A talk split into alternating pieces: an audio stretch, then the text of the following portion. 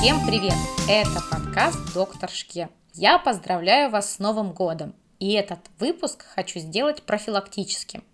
Выпуск будет об алкогольном опьянении и алкогольной интоксикации. Как правильно поступить, если человек вокруг вас находится в таком состоянии? Что нужно делать и чего не нужно делать? Давайте разбираться. Во-первых, нужно помнить, что наша печень способна метаболизировать алкоголь, но она не способна метаболизировать его слишком быстро. То есть примерно один стандартный напиток она метаболизирует раз в час.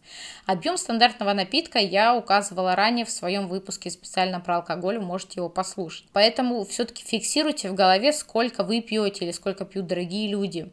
Во-первых. Во-вторых, разбавляйте обычной водой или напитками, соками прием алкогольных напитков. Это поможет вам контролировать ситуацию. А В-третьих, когда нужно бить тревогу, когда необходимо обращаться к медпомощи и что нужно делать. Если вдруг человек вокруг вас, вы замечаете, что у него наступила спутанность сознания, что у него бледная кожа, что он плохо, в принципе, реагирует и плохо отвечает, когда вы к нему обращаетесь. То есть он впал в ступор, когда он теряет сознание, когда у него ненормальное дыхание, могут быть интервалы между вдохами около 10 секунд.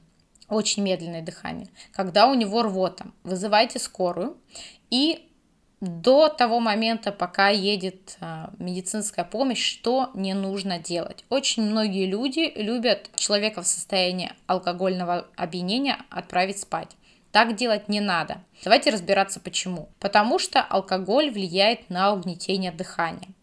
И элементарно может вызываться рвота, и рвота в состоянии сна приводит к смерти, потому что человек вдыхает рвотные массы, происходит аспирация рвотных масс с последующей смертью. Вторая история. Если человек пошел спать э, и перестал пить, это не значит, что алкоголь перестал всасываться в его организме. И он может лежать в состоянии седации алкогольной, при этом повышается, продолжается всасывание алкоголя в его организм и просто может произойти в какой-то момент угнетение дыхания. И дыхание просто остановится. Третья достаточно печальная история – это пароксизмальная тахикардия тоже опасное и жизнеугрожающее состояние. Поэтому, если вдруг кто-то в вашем окружении находится в такой тяжелой ситуации, необходимо ему помочь.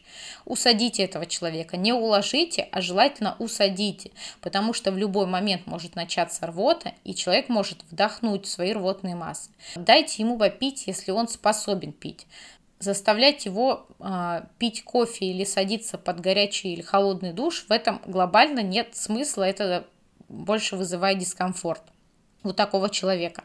Следите за его дыханием и сердцебиением очень внимательно.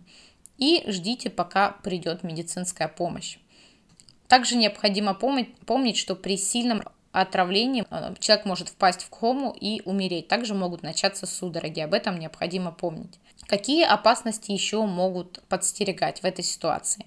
Очень мало об этом говорят, но это достаточно серьезное осложнение. Такое состояние, как панкреонекроз. Что это такое? На Новый год вы едите много жирной еды, пьете много алкоголя, и на первые третьи сутки после такого состояния может развиться панкреонекроз, а именно просто поджелудочная железа может некротизироваться.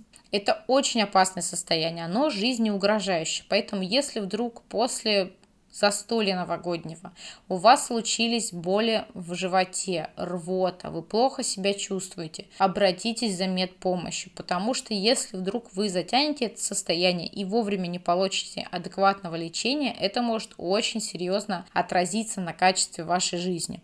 Поэтому будьте начеку и помните о панкреонекрозе.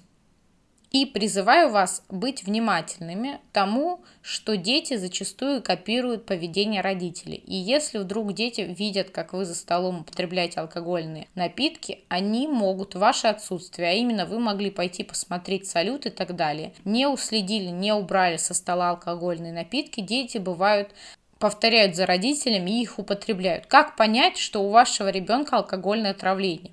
Вначале наступает период возбуждения. Он активно говорит, активно двигается, то есть э, состояние нервно-психического возбуждения. Вслед за ним идет угнетение. Необходимо в этом случае вызвать неотложную медицинскую помощь и попробовать вызвать рвоту такого ребенка, дать ему воды и также следить за его дыханием и сердцебиением вплоть до приезда скорой медицинской помощи.